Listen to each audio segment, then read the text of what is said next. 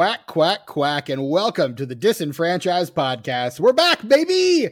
We're that podcast all about those franchises of one, those films that fancy themselves full fledged franchises before falling flat on their face after the first film. I am your host, Stephen Foxworthy, and joining me as always, a man trapped in a world he never made. It's my co host, Brett Wright. Hey, Brett. Hello, Stephen. How are we doing tonight, man? I am doing okay. Right on. It's good to see you, buddy. Been a while. I feel like I haven't seen you in a while. We've been on vacation, man. How was your vacation? It was good. You actually traveled during that time. I did not travel. You traveled. Too much. I traveled too much. As, Okay. Uh, it's close to uh I did the math. Close to like 24 hours of driving total. Damn, son. Yeah, look. Over Um, what span of time? Uh like a week. Okay. That's I mean it's look, that's that's a that's a whole day out of that's a one seventh of your total time spent behind the wheel of a car. That's a lot. Yeah. Look, there, there is uh, northern Michigan, not a whole lot close to one another up there. Uh beautiful area though. Absolutely Very beautiful, gorgeous. absolutely. One of my favorite places to vacation, if I'm being real honest. One hundred percent. Yes, the, the the lakes are beautiful. The fudge is delicious. Mm-hmm. The knickknack shopping is out of control. Out of Um, control. The winters are surprisingly mild. How many Petoskey stones did you grab, Brett?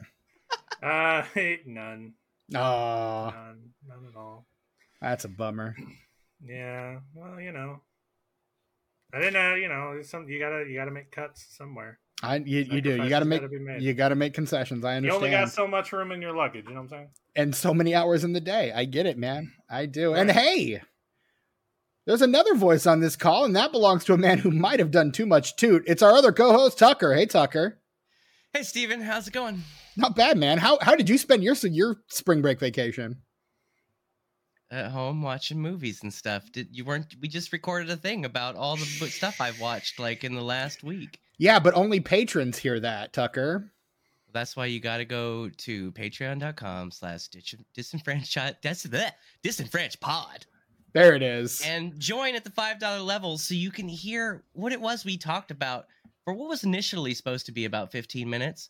Turned out to be about almost an hour. Almost an hour. That's that's how much we love our patrons, man. We we give we give the content behind the paywall. We're not stingy with the content behind the paywall. So check us out. The three of Patreon.com us slash also- disenfranchised pod. The three of us also just like to talk once we get talking. Um, It's true. It's true. And we hadn't, we, uh, the three of us have not talked and it's been almost a month. It's been over a month since the three of us got together in one in a room like this. Yeah. It's been right about a month. So Yeah. God, it's good to see you guys. It really is. Yeah. Good to see you, boys. Cause cause Brett and I recorded the first episode intro by ourselves, and then you and I, Tucker, recorded the other three. So we did. That like the three of us That Buckaroo Banzai together. Yeah, you do. We gotta we gotta get that one released. Of course, our audience has already re-listened to that one. But uh thanks for making our rewind month one of our most downloaded months ever, guys. Appreciate you. Um It's the greatest hits, and they were all relevant. Well, the last one's not relevant, except like to us. right. Yeah, it's just kind of a hey, But the other our three were are very timely. So Yeah. it makes sense that not only are they some of the best episodes, but some ones that are very near and dear to our hearts here. Um there are some others that I would probably if I if we ever redo the top 5 episodes of Disenfranchised, I've probably got a completely different list now, but ooh, Well, look, We'd have to have, like, a other very- vacations. we'd So- have we need to do that as a top five though. The three of us. We have. Oh, well, I mean, be Brett and I have, but yeah, we we haven't top gotten five yours episodes of the of this podcast. of this podcast. Yeah, you did a, a disenfranchised of that. yeah, it was like one of our first ones. I think it was for the one year anniversary. I think. Yeah, I think it was. Yeah, You guys just fucked up my whole thing. That was like my whole idea. I was like, you guys, we should do top fives of like the top five best episodes of this show. But we got to do it on like on a on a date that really means something. Well, here's the thing. There's like three times as many episodes as when we did it last time. I was gonna say, and- yeah, we're coming up on three years in August, so Plus, there's a new guy I could, and I was a fan first, so I've I've That's got some true. interesting things to say. I don't I'm doubt sure our lists would be probably a bit different. How do I not remember? I've been a I feel like I've been a Patreon since you guys have had. I've been a patron since you guys have had the. We've had the Patreon. Well, Yeah. you and then us. Right. Yeah. I mean, You you you were I think our third patron after uh, our friend Hope and our friend Joseph. So was yeah. it the first disenfranchised that you guys did that? it was one of the first couple. It was it was early. It was really early. feel I would have to go back- Remembered though. Let me let me check. Let me let me Maybe go to patreon.com slash disenfranchised. Maybe you were. And look, it's been a, it's been a while. You might have forgotten. And you know what? That Mm-hmm. is okay. You can forget things. Yes, I'm an adult with like adult responsibilities, and it takes up a lot of brain power. I act real silly on this podcast, but I got some serious adult, serious adult business going on behind the scenes. That's I Takes mean, up a lot of brain power. Yeah, we it- all. It Don't we it all? does. Um, so our first one was our James Bond extravaganza. I remember that one. Um, it might have been our third one. No, it. I don't remember. Yeah, it might have been like number out. three. We we uh, absolutely have done that at one point. But it yeah. doesn't matter because if you go to patreon.com slash disenfranchpod, you can find out for yourself. Just go back and listen to the whole back catalog. There's hours, there's probably days worth of content on There are- Patreon. There probably is. Like, look, I'm looking at a lot of these early disenfranchised episodes, and they're like an hour to two hour, or like an hour, hour 15, 51 minutes. Like, we we put in the time, man. We we don't slouch. These are full size episodes, every bit as long as anything you'd find on the on the main feed. But that's you guys. I can tell you guys do not want to talk about the movie that we're talking about today. No, Um, what movie? Did No, we I watch mean, movie? when, when it comes to this sort of thing, I'm like, let's move it along. Like we're talking about this for way too long. Brett Brett So- hates Brett hates plugs. So Aw, I don't man, mind so plugs. fun. It's when the plugs go on for too long. Like this is like in and out. Plugs should be like in and out. but we're sitting here talking about how what's all on our Patreon. What was our first disenfranchised? Uh, How long were those disenfranchised? I don't know. Could you tell me? Like, let's go. Let's go, man. Let's pump it out. Brett's ready to move on. Brett's at the plot in 60 already. Like, Keep he's moving. past Let's go. it. So there, so look, it, this is a very special day. The day this is releasing, it is May the fourth. It is Star Wars Day. So we we need something George Lucas related. But gentlemen, tomorrow there is a new Guardians of the Galaxy movie. James Gunn's final Guardians of the Galaxy movie is dropping in theater. So how can we combine the magic of George Lucas and Star Wars with the um the the the power of the MCU and and Marvel cinema? And so there is one movie that combines those two ideals into one perfect package. Brett, Turd. what is that film? Honestly, I can't believe that this movie actually fits that package. It, it's Howard the Duck. 1986's Howard the Duck, produced by George Lucas himself, the very first Marvel theatrically released feature film from 1986, uh, written by uh, Willard Huyck and Gloria Katz, based on the character created by Steve Gerber, hey, wait. Those guys, by- didn't they write one of those Indiana Joneses?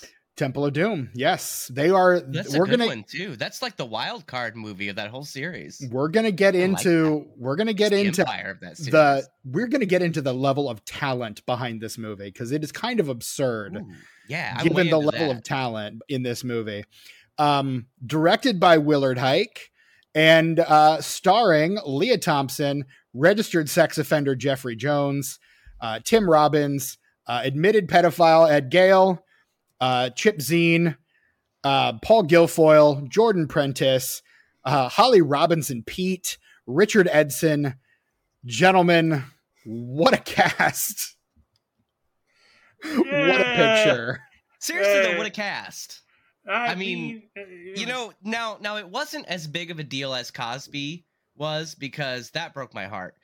But when I found out that Jeffrey Jones was not exactly on the level, I guess you could say, I was Was a full-on upset creepist? I love him in everything he's in. And most of the time too. he's the best thing in that. Like like this might be a hot take. Maybe it is, I don't know. I think he's the best part of Ferris Bueller's Day Off. There I said it. Dropped it right there in front of you guys.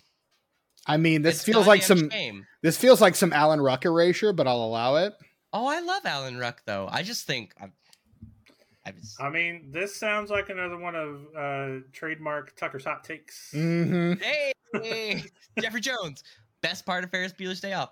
Matthew Broderick, still great. Alan Ruck, still great. The guy who says, "Oh, what country do you think this is?" Still great. Do you know who that is? Uh, That he's that guy is- from that other movie I saw. That is Richard Edson, who is in this movie. Yeah. Yeah. He uh, he is He's the, in the uh, bar scene when yeah. and he's getting the money and the manager guy. And, he's the manager's muscle. Yeah. yeah. Charlie or something. I think is the character's name. It Oh, doesn't yeah. matter. It's He- not he's- important. he was also one of the Koopa kids in the Mario movie. Exactly. he yeah. Yeah, yes. yeah, yeah. Him and Fisher He's great. Stevens. I yeah. love that guy. yeah. Love it when that guy shows Fisher up and Stevens shit. too. Actually, Oh yeah, the two of them are really funny together in that movie. Also, um, wish I could forgive the Short Circuit series. mm, uh, one of my favorite running gags in uh, Master of None is the fact that all of the Indian actors on that show like find out over the course of that show that Fisher Stevens is not actually Indian, and they're all very surprised. Like that I is a running joke like- on that show. He kind of kills it in both of those movies. I didn't like, know until I saw him that in guy's not Indian?" as an adult. Right. like, that was my reaction. I was like, that guy's not Indian. Wait, is he doing a really good English accent? Like, did they lighten his skin? What's happening? No, no, he's in brownface in that movie, in both of those movies. Ugh. Because other than Ugh. Johnny Five, he's like the only recurring character in the second movie, which is wild. But yeah, Uh, it hurts. That hurts. That hurts a lot. hmm yeah. oh, you Um, know who's in Short Circuit too, though? Also, Michael McKean.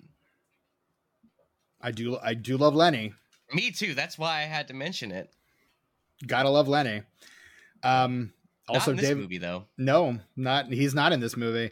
Um, so let's let let's okay. So 1973. Any other any of you guys have you either of you seen this movie before now, or am I the only one that's seen this movie before today? Before this Never seen it. watch? I never had any desire. In fact, I didn't want to. I never wanted to. Pretty much, okay. I never wanted to watch this movie. Ever. I was planning. My plan was to die having not seen this film. Well, But you Stephen, know, this is a favorite film of one of our patrons. So So watch your mouth. Hey, man. Brandy Come really on, likes this movie, man. Look, I'm really glad that you like this movie, and I'm straight up thankful for your patronage. But also, what is this? exactly what? Could you explain what this is? Come on the podcast. This is a formal invitation to come on the podcast and tell me what the fuck Howard the Duck Yeah, is. honestly, why are they not here? They I certainly should respect be. you and your Yeah. opinion is valid. I just need to hear what it is. I thought about inviting a friend of the podcast and Cleveland native Phil Smith to to be on this episode, but I didn't know if I'd be able to convince him to watch Howard the Duck. Um, It's a hard sell. It really is. it it kind of is. Look, I watched this movie in college. I've I've mentioned on this podcast before. We did a thing in college called Bad Movie Tuesdays, and movies with notorious reputations we would watch. We'd all get together in someone's dorm on a Tuesday because that was one of the nights when they would allow um, males and females to enter each other's dorms under a very strict I was gonna make a joke about co-ed like mingling, but then you just said it all serious. No, I didn't have the it's- heart to make fun it- of you after that. Look, that is it's a thing that happens on conservative Christian campuses, and it fucking sucks. But there You're you an adult though, dude. You're like straight up 18.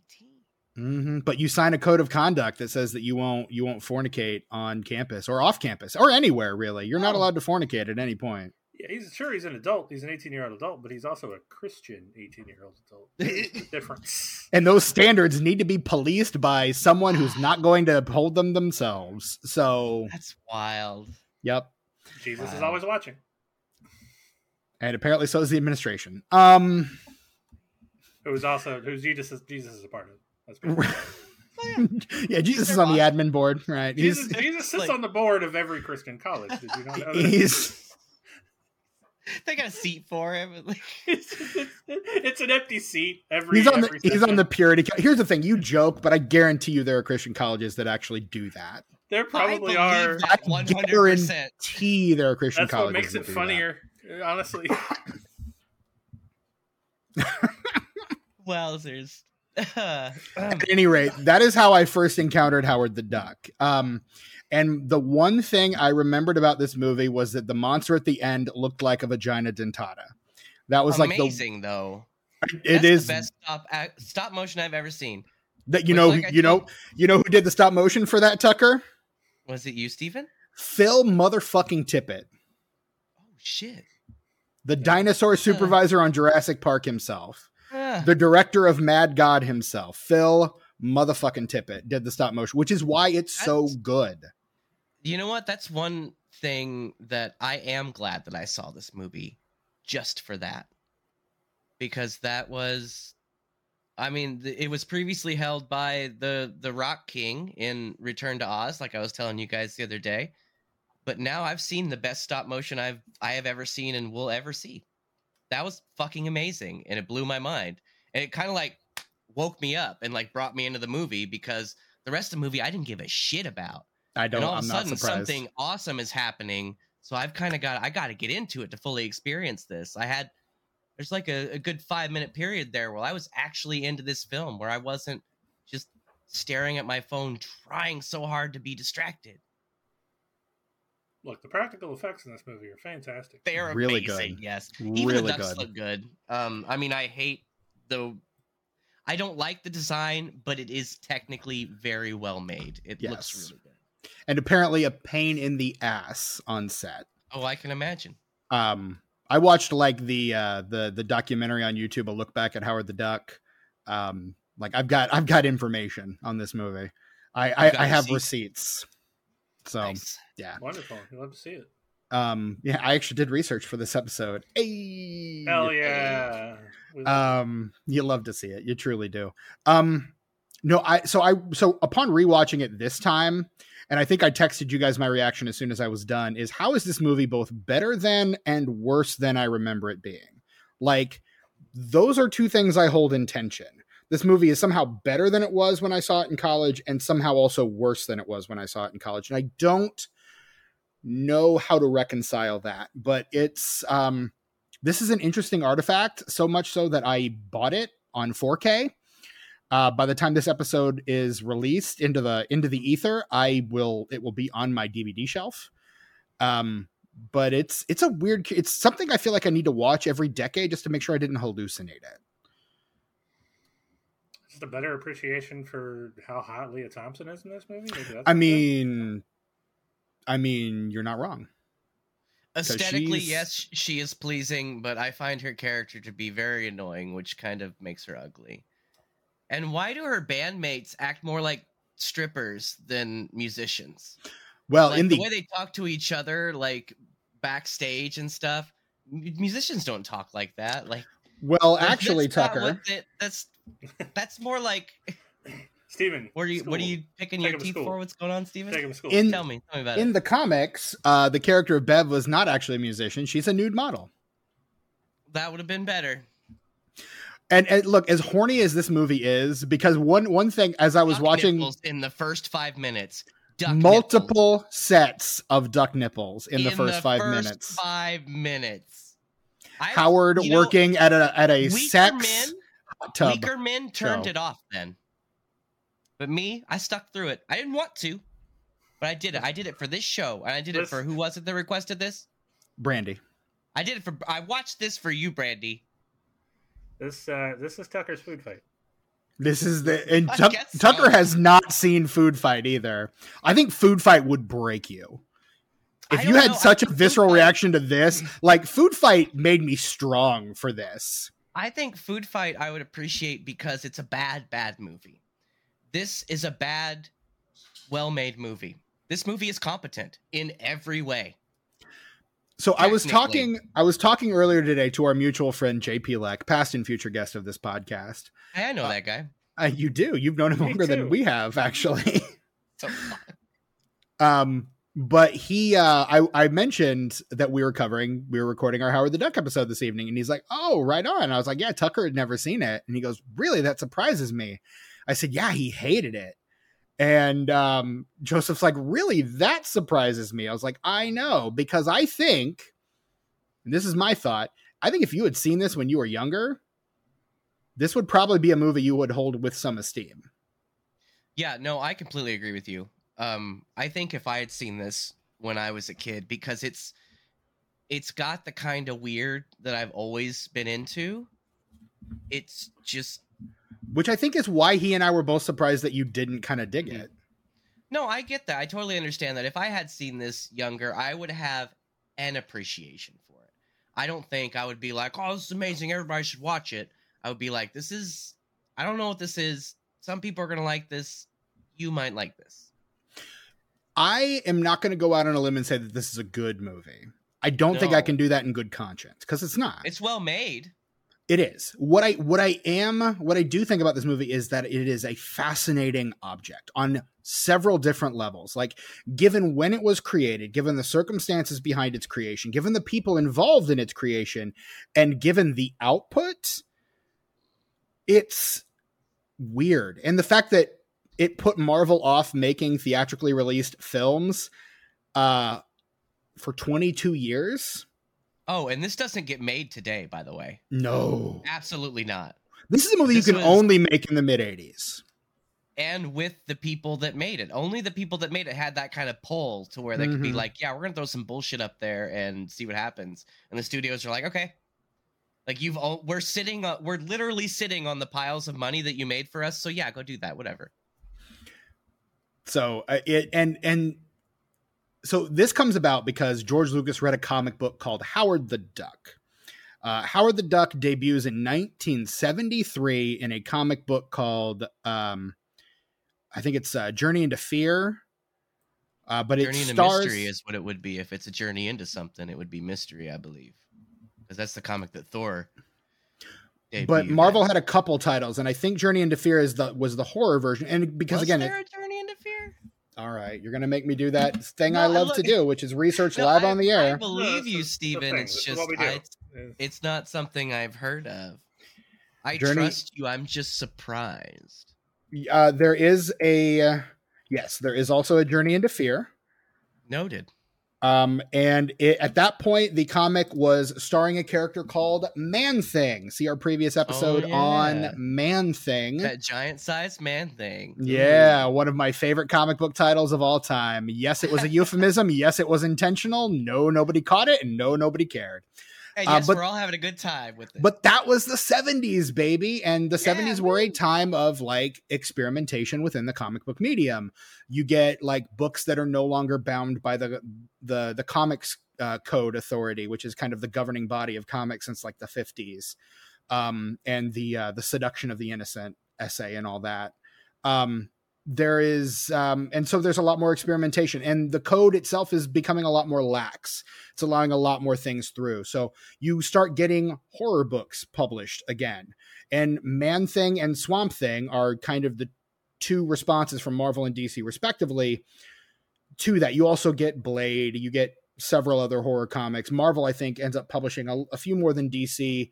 Um, you get like Son of Satan, Ghost Rider, all those like pretty much the the lineup of Midnight Suns comes out in the 70s as a response to this kind of loosening of the comics code. also, um, Dracula. Dracula, yeah. Dracula. all of those absolutely um so man thing was one of those and man thing as a character is the most passive character in the world so you need kind of a cast of characters around him so steve gerber the uh, the the guy writing man thing at the time decided to just start poking fun at comics and how they're made and so he in one episode introduced a couple of weird characters that would kind of interact with man thing one of which was a smartass talking duck cigar chomping duck called Howard.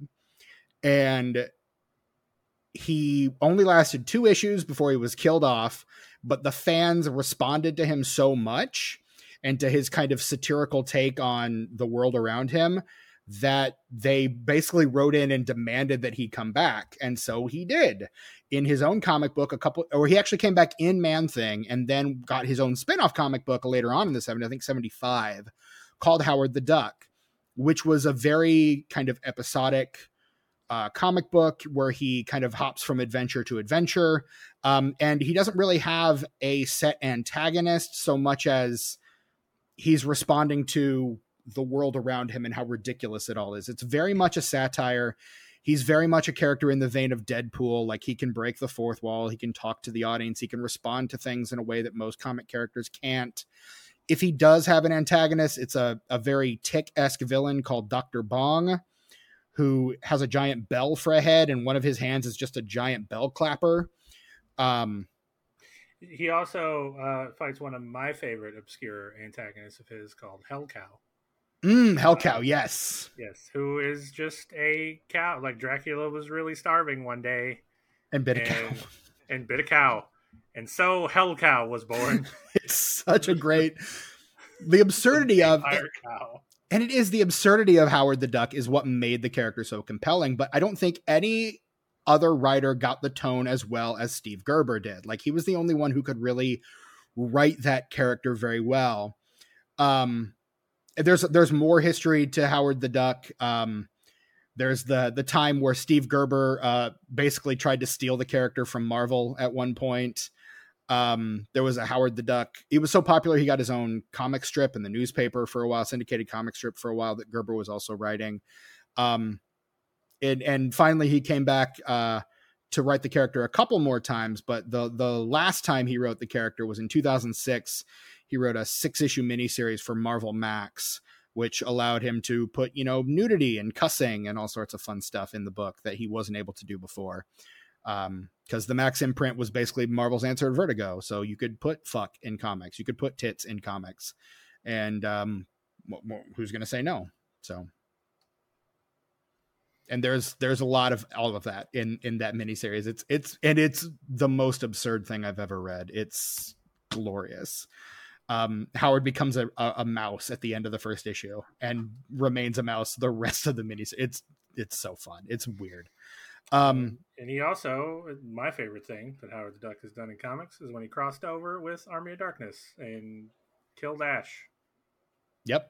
Zombie, That's zombie, the zombie Howard the Duck killed Ash. I was I was gonna say yeah, Marvel Zombies, Marvel Zombie Howard the Duck is the one that that killed Ash. Yeah.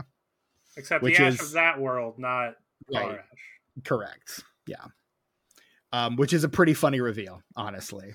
Yeah, um, I think one, one only... issue ends with uh, zombie Howard the Duck munching on Ash's head. Yeah, and then the next that so that's a cliffhanger, and then it's revealed that it's actually that world right. Ash that he's eating, not ours. So. Right. I think that was the only the first time and probably the only time I read anything with Howard the Duck in it. It's always kind of been a character that has kind of turned me off. Not because of what the character is, but because of the universe that it exists in. The Marvel universe? Yeah. You don't I mean, like, like a, Marvel comics? No, I don't like him in Marvel comics. If he were not in that. I mean, it's satire. Do you not like satire? I like satire. I just don't think that it should be part of the same universe.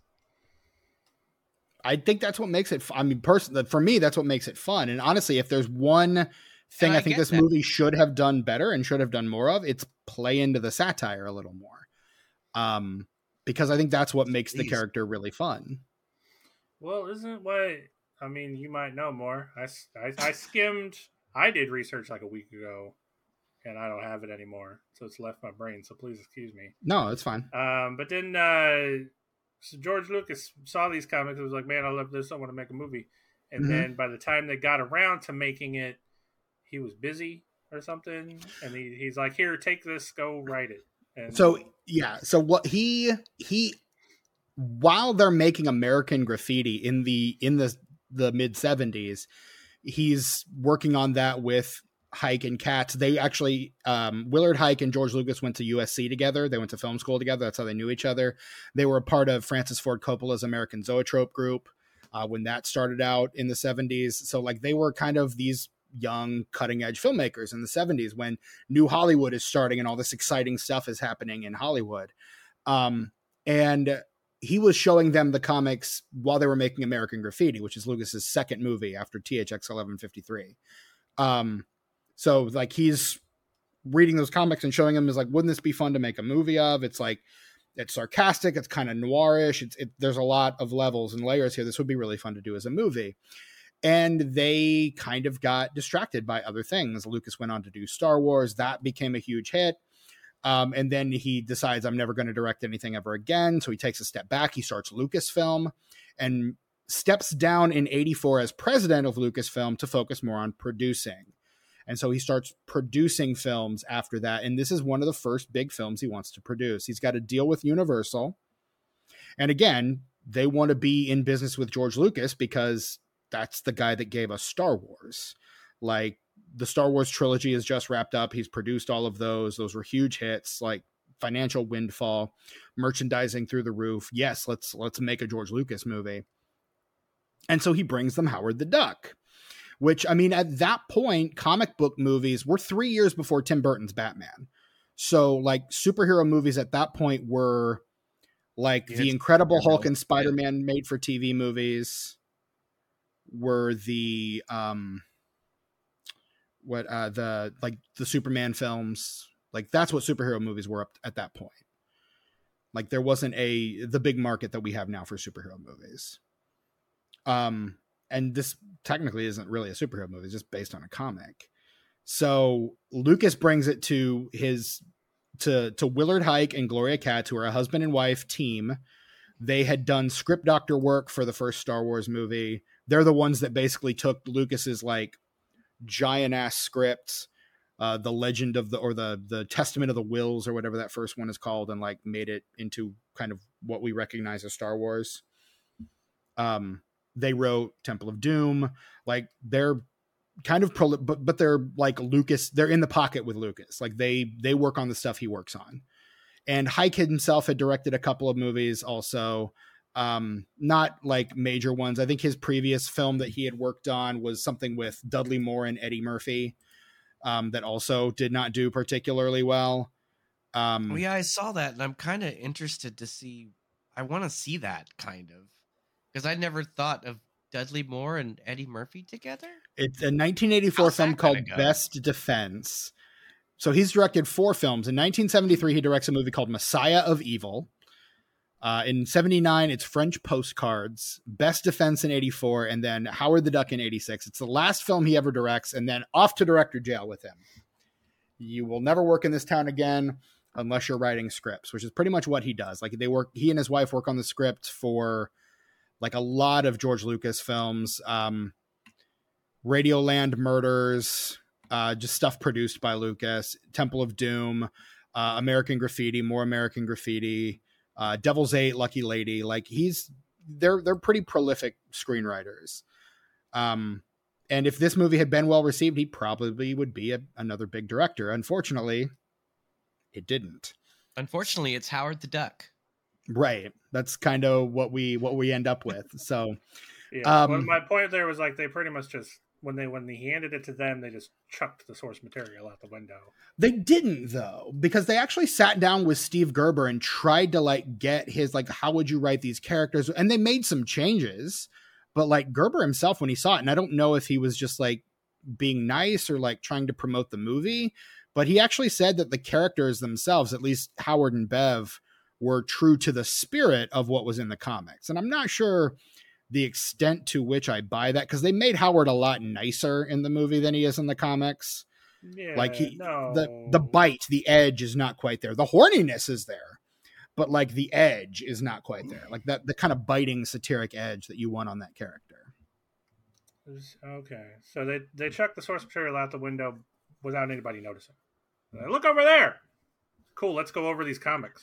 Uh, like it's nothing like I don't know, man. What I Duck read... World, Duck World is in the comics. Like there, there are elements that are there, but what I think, and I think the the first hour of the movie, if they had kept going in that direction, would have I think been a pretty relatively faithful adaptation. It's that second hour where they start getting into the outer space supernatural shit where they start kind of and, and in in that sense it's almost a gear shift movie where it starts off in one genre and then hard pivots at one point to become something completely different. Well, yeah, once this once uh, Jeffrey Jones comes into the picture, when him and Tim Robbins come to Homegirl's apartment, right, and then they agree to do the thing with the stuff. Yeah, it kind of shifts mm-hmm. tonally, like way in a different direction. Um, yeah, I don't, I, I don't remember. I mean, I, I read a few of the comics in preparation for this. Sure. I don't remember there he ever doing like a whole like fish or duck in this case out of water story. Like I don't remember that at all. where like he's trying to find a job and No, for some for some reason the so the the the woman at the job place doesn't care that he's a duck or I, I, where that's, where did he get those clothes to begin with? there. Well, It's- he he they, they he tells you that he robbed the kids section of Goodwill. There's so many questions. I have so many questions. they i the, the this movie is a very inconsistent film in many ways but one of the ways in which it is most aggravatingly inconsistent is the fact that people can't tell if a talk, a walking talking anthropomorphic duck is a novelty or a normal thing. We cannot agree on this one basic concept. And I think is- that's something that really it takes the suspension of disbelief and just shatters it because you have to have some consistency. Like, is it weird that he's a duck or is it not weird? Like, you can't. That doesn't work. and yet we think that works at do we we do have it both ways because depending on who he's interacting with it's either the weirdest thing in that anyone's ever seen or it's oh as normal as talking to your uncle bob And Like- that sucks. Yeah, it- it should that's be a- weird at all times. it's no a one w- should ever think that that's just a guy in a duck suit. It's no. I'm saying it- commit either way. I don't give a fuck which way they go with it. Just commit to something, man. Like, don't tell me one thing and then the exact next scene, uh, the reaction is different. Like, you can't you can't tell a story without consistency of the lore, man. You know this, Brett. Well, yeah, because here's the thing, because and I'll oddly reference the Dresden Files here because they make a good point. Like, if you focus on the fact that humans don't want to believe that weird shit is actually in the world, humans don't want to believe that ghosts exist or vampires exist, so they take so many leaps in logic to try to pretend that this isn't real. And if the movie had touched on that even a little bit, it might have been fine. But and I guess you could sort of twist the narrative to explain that in this movie, but it's just it's too inconsistent, man. but i think that's that's another issue is there's so much other stuff that this movie's trying to do. Like we spend maybe 10 minutes on duck world if that. But like that is a whole designed world chock full of duck puns eh, or bird puns. Like more bird puns than i've ever seen in in a square footage of film like oh my god so many duck puns We were Um, robbed of Duck World, Masters of Universe style. Mm. Like, there should have been at least a third of this movie taking place in Duck World, as much as like it's hyped and like it's there and it's a full living, breathing world. You've got those sets, man, hmm and they look great. yeah I they would do have been able to forgive a lot of. St- I would have been able to forgive a lot more duck nipples if I got to hang out in that world a little more. all of that was filmed apparently very piecemeal. They filmed all that kind of when they had time because George Lucas has made a lot of movies with little people. So he was able to contact a lot of little people to just like be on set. So they would, they'd come out, they'd hang out, they'd, and, and whenever there was like some downtime in between scenes, they're just like, oh, let's just walk over and film some stuff in Duck World. So they just walk over to one of the sets and like, you know, get some people in costumes and just like film, you know, some reaction shots or a couple ducks in bed or a, a naked lady duck with her boobies out in the shower, like Duck boobies. duck boobies. That's A- Again, we uh, we it feels like we're belaboring this point. It's it's weird. It's weird to see Ducks do not have nipples, you guys. anthropomorphic duck Cannot milk a duck. anthropomorphic duck boobs, man. Um, and just how casual Lea Thompson's character is. Speaking of, you know, just the is it weird, is it not weird? Just the casualness with which Lea Thompson's Howard character thinks is it's more into weird. Like she's Howard. trying to yeah, jump his bones, and he's like, "Lady, I think I don't think this is okay." yeah. I And was that's making the a joke. correct reaction, Howard. Right. That is the correct reaction. she plays it off like it's a joke. Like she's like, "Oh, Uh, I'm just no, kidding. Lea I'm wants just kidding." She wants Eventually- that duck dick. She wants that duck dick. You can. Well, I mean, look, ducks have corkscrew penises that run the that, that extend the length of their bodies. So that is that is fantastic. science. That is a thing that I know. hate it. But I mean, I I don't know what else they changed about the duck anatomy. They added boobs. What else did they change? They got boobs, so That's maybe true. they're Well, and again, that's the idea that are more human. Like, evolution, right? Like this is this all was a result of of evolution. oh so yeah, yeah, yeah. you know, we we get and so that's why they don't have wings. That's why they don't fly. Um, so you know, it, it's is the evolutionary imperative of Duck World. Um, but like Howard, she's Howard has a tiny penis based on the condom in his wallet. But other than that, so you can extrapolate from there, I guess. I mean, penis shaming a duck, man. That's okay. Look, man, I can't look. It's there, but I can't. You know, come on. My man's is is three foot one, so I mean, you know, I mean, look, I'm not gonna judge. I'm just saying. Look, I got a tiny dick too. It's okay.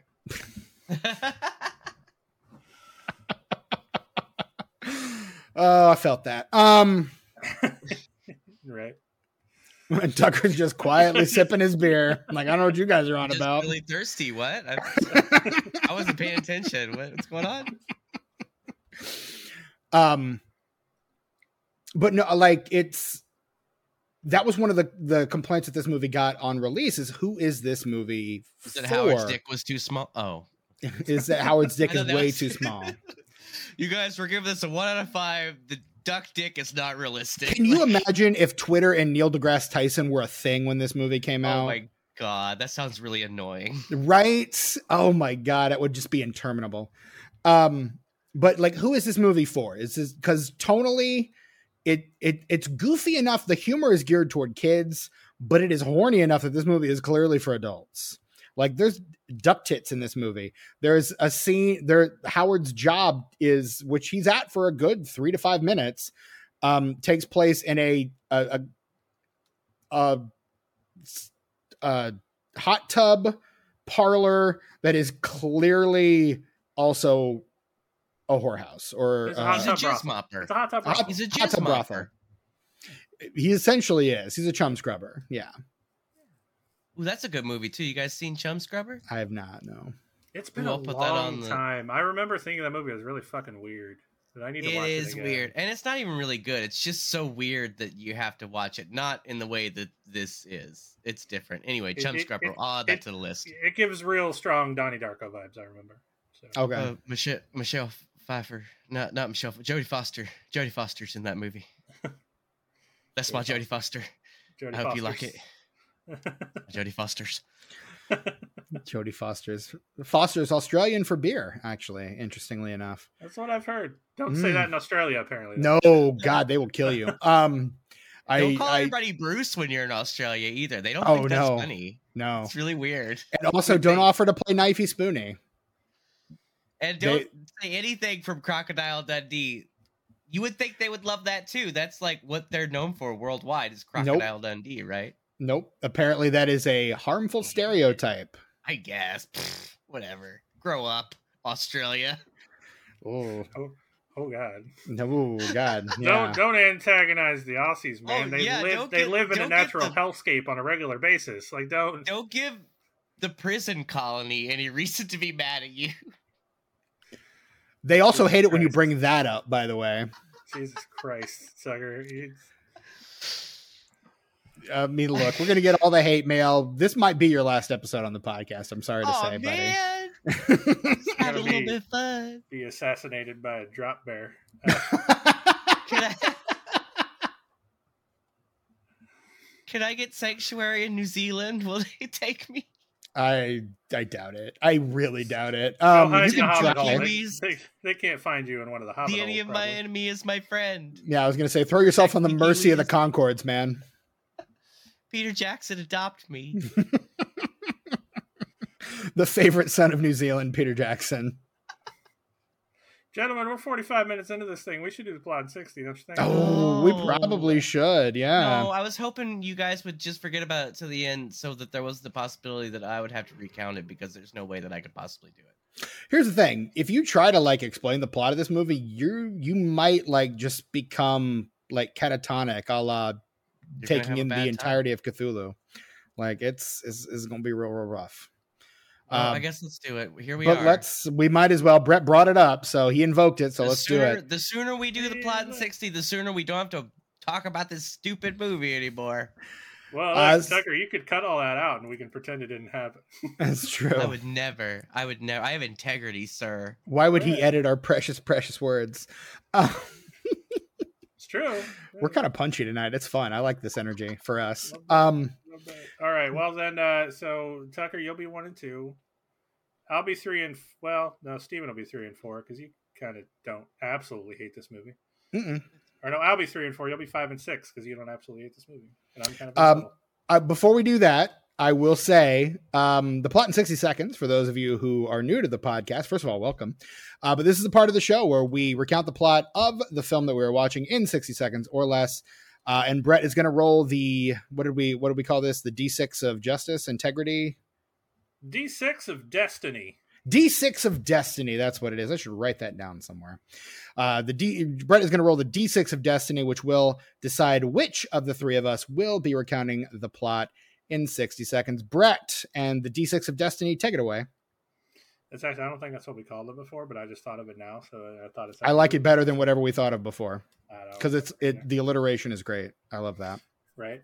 Okay, here we go. Numbers have been assigned, and yeah, that is a, s- a six. No, that's a six. That's a six. Yes. Oh, That's The symbol, me. the symbol Oh. means a six. I always Oh. forget if it's a one or a six. It depends. oh my! Uh, but I'm so worried. I'm so glad it's not I me. was I was really hoping it was going to be you just because I wanted to see you try it. Ah, All I think someone I could have done it, but it was gonna hurt me. It was someone hurt put my brain, 60 it was gonna hurt seconds my on the damn clock. working on It's on not it. gonna be me. I'm snacking. All right, sixty seconds on the clock. Whenever you're ready, Stephen. Uh, Howard is a duck on Duck World, and he's really freaking horny. And uh, a, space he gets space lasered uh, to Earth uh, to a place called Cleveland, um, where he meets a, a rocker named Bev and her girl group who are being gypped around by her manager. He gets them out of their contract by using quack fu, and uh, embarks on a fish out of water comedy. Uh, eventually, he and Bev kind of hook up, start to get a little horny, and they're interrupted by scientists who are trying to get Howard back home. Uh, but in fact, um, while trying to get him home, uh, registered sex offender Jeffrey Jones is possessed by one of the dark overlords of the universe and uh, gives a performance that uh, Vincent D'Onofrio would go on to perfect in Men in Black.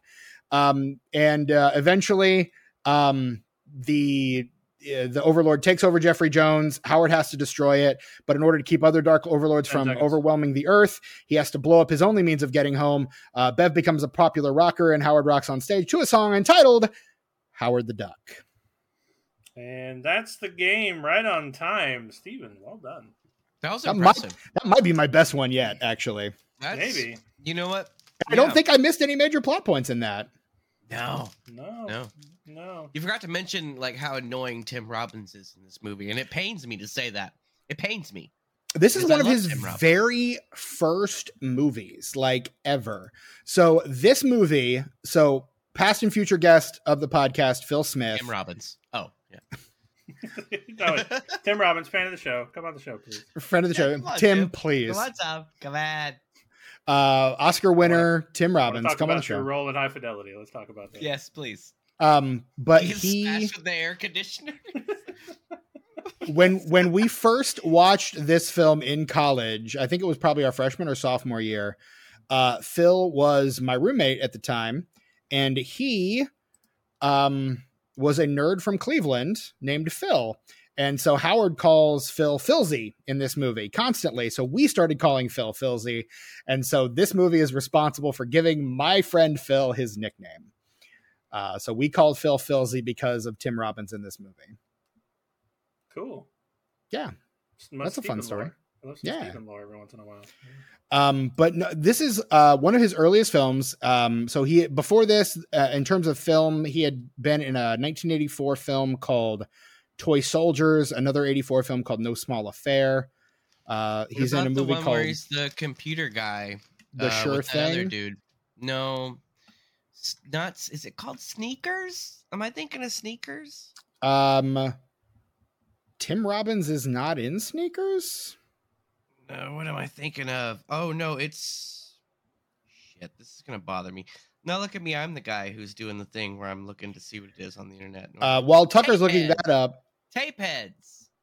oh, Y'all Tapeheads is 88. Him and That's John Cusack, right? Two years- is in that? two years yeah. after this movie is Tapeheads. I'm saying though that's real good and real weird. Not bad weird like this movie, but good weird. Like, Well, I'm trying to track his career leading up to this movie. I know, but I remembered it and I didn't know if it was before or after. So whatever, I mentioned it anyway. Go ahead.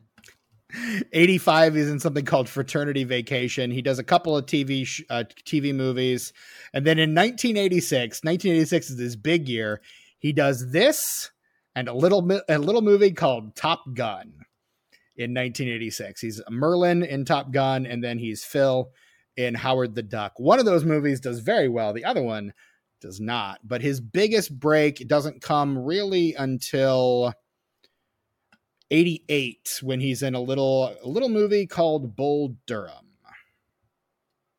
Oh, okay. Okay. So a couple years after that he kind of redeems himself for this movie, but he apparently does not have any like bad memories of this movie. Like he was excited to do it. It's a it's a good payday. He's a working actor. It's a George Lucas movie. Like why wouldn't he want to work on this thing? Um, he said the duck was a pain in the ass and the movie itself wasn't that good, but otherwise, yeah. So what I'm hearing is if they do pull off this Howard the Duck movie, James Gunn is sort of interested in.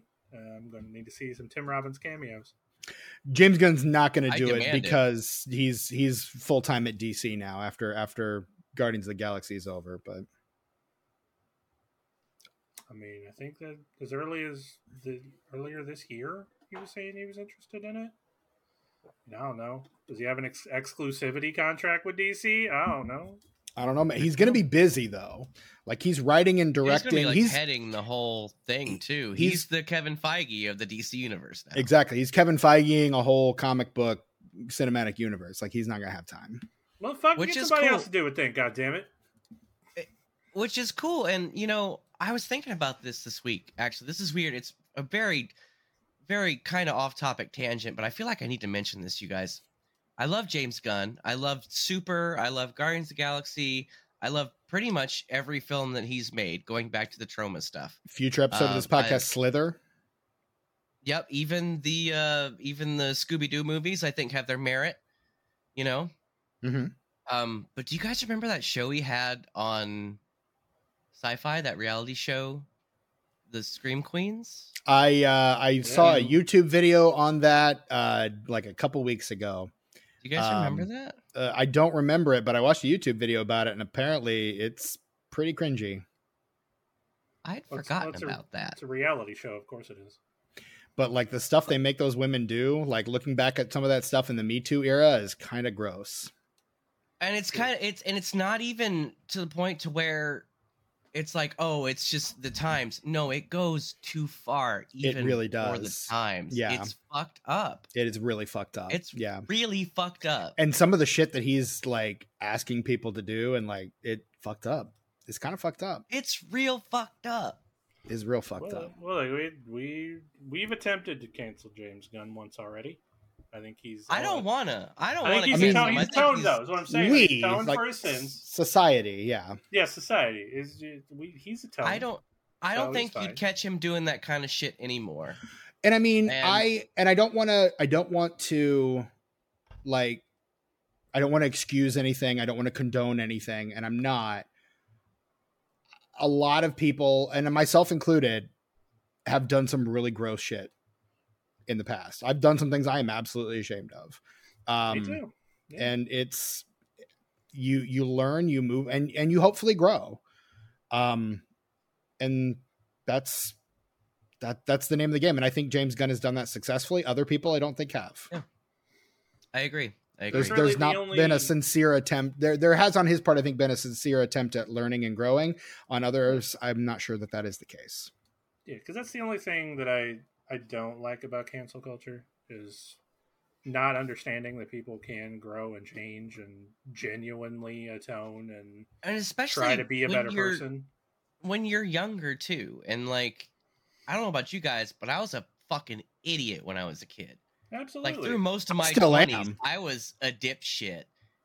And like, well, I'm an idiot now too, but I'm an idiot with experience. right I'm an i mean i'm not going to realize what an idiot i am now for another like 10 to 15 years Exactly, but you'll grow from that. You'll become a better person. I mean, that's that's the whole point, right? That's the Like, goal. Yeah, that's that's Yeah. life. But here's the thing: I don't think everybody does that. I think some people No, give the requisite apology as a as an excuse to go back and keep doing the same shit they were doing. Yeah.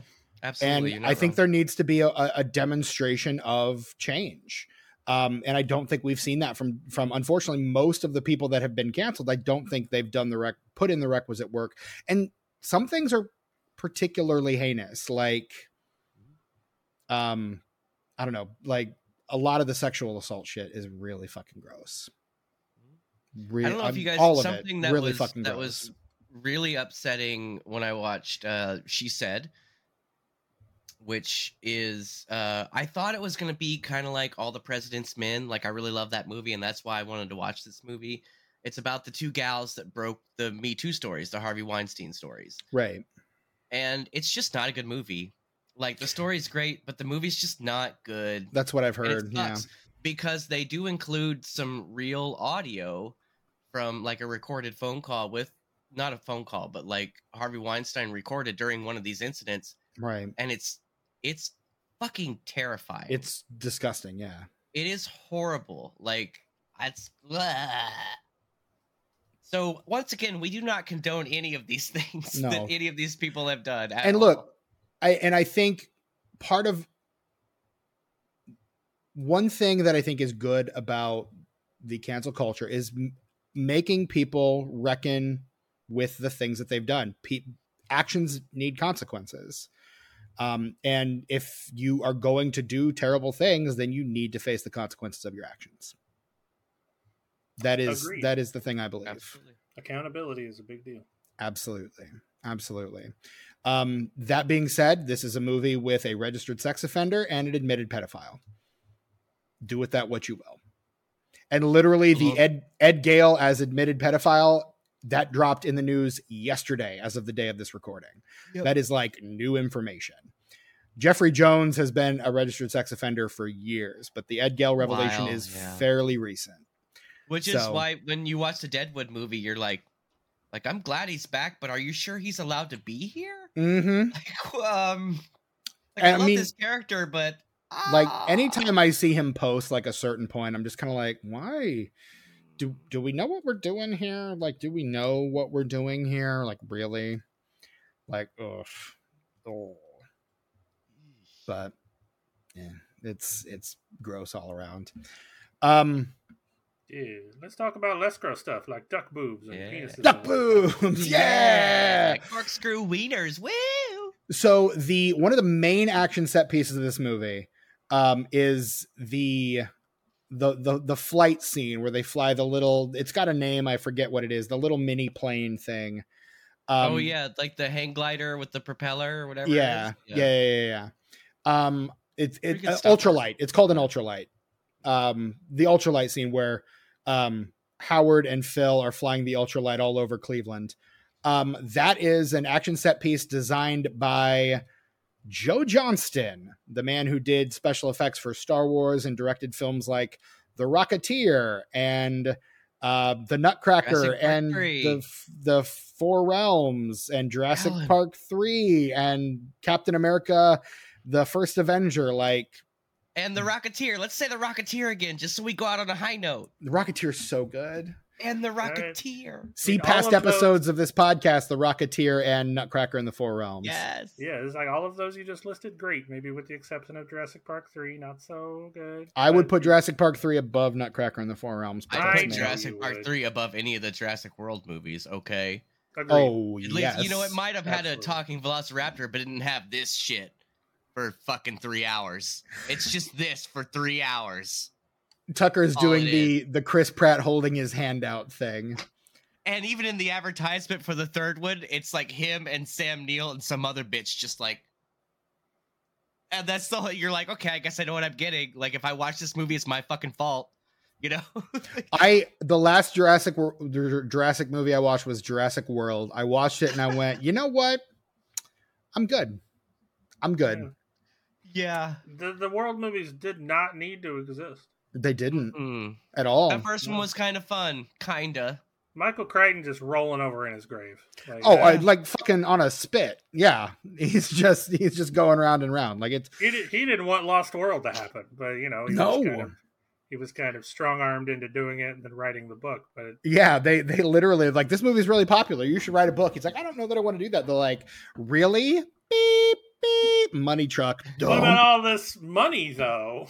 He's like, you were right. Hmm, I The could book. probably come up. You, you know, now that you mentioned it, I might have an idea kicking around in here somewhere. I What's that? ideas. Another truck coming around the corner? Okay. Yeah. hmm. Uh, points on the back end, you say? Interesting, interesting. Um, so I'm, but But that's I don't want. I don't want Ian Malcolm to come back. He's dead. Beep beep beep. Jeff Goldblum hit. You say? Interesting, interesting. Super popular character. Everybody's First favorite. time hearing of this. Wow. Uh, you Wow.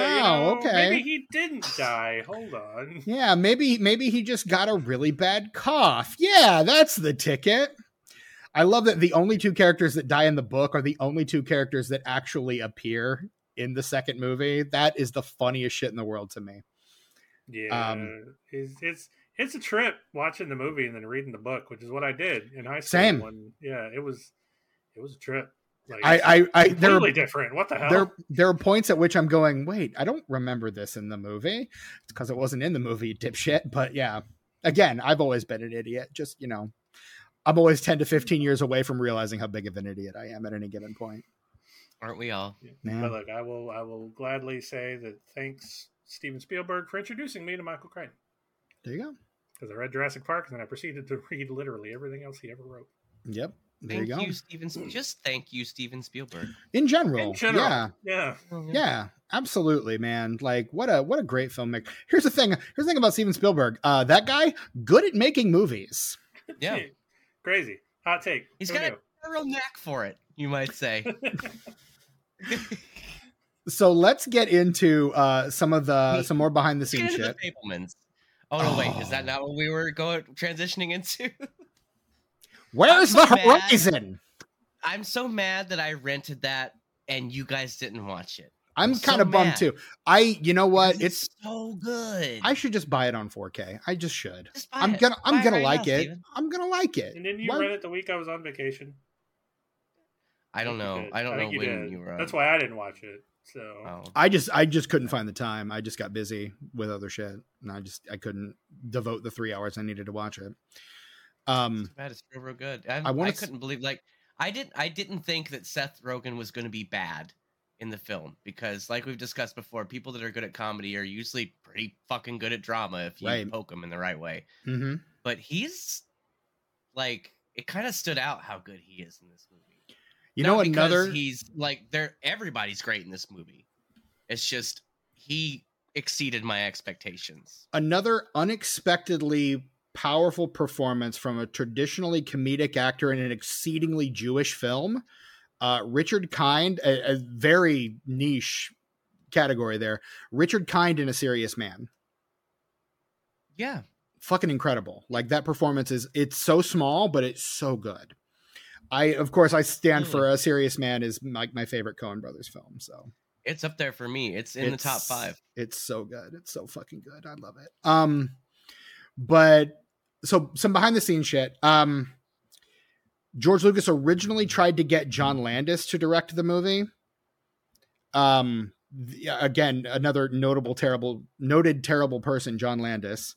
Um, uh, the man responsible for the deaths of three actors, John Landis. it just kind of ruined the Twilight Zone movie. Yeah. I can't. I wish I could watch that movie, but I can't really anymore. It's And it- surprisingly, not the worst part of Psycho 4. John Landis acts in. He's a character in Psycho 4. He plays a radio producer. Yeah. oof. Um, Surprisingly, not the worst part. wow, that's. mm. Oh, I hate that movie. We'll talk about it sometime. It's gonna be on unenfranchised one of these days. Yeah, Love the sequels. Hate the last one. I was gonna say that's you, you stand for the Psycho sequels, I, but two that, and three, I will defend two and three until the day that I stop breathing. but That's the first argument we ever had. I disparaged the Psycho mm, sequels on this very And How podcast, dare you, sir? How dare you? and then you're like, "You haven't seen those movies, have you?" And I was like, "No, I dare haven't." you? You called me right the fuck out, and you were right to do it. I, I yeah, I, I need to sit down and watch them. You and Brian Kuiper both got on my, got all over my case for that, and again, probably rightly so. I don't know. I haven't seen Jeff those movies. So. How dare you, sir? Ah, Lawnmower Anyway. Man himself, Jeff Fahey. golly. Uh, but Landis read the script and got to the part with uh, with all the the police cars crashing and the ultralight scene. It's like I've done this. It was it, this is Blues Brothers. which it's not John, but okay. Um, but he had done other effects heavy movies like American Werewolf in London, so it he seemed like a he might have been a good fit. Um, didn't end up doing the movie.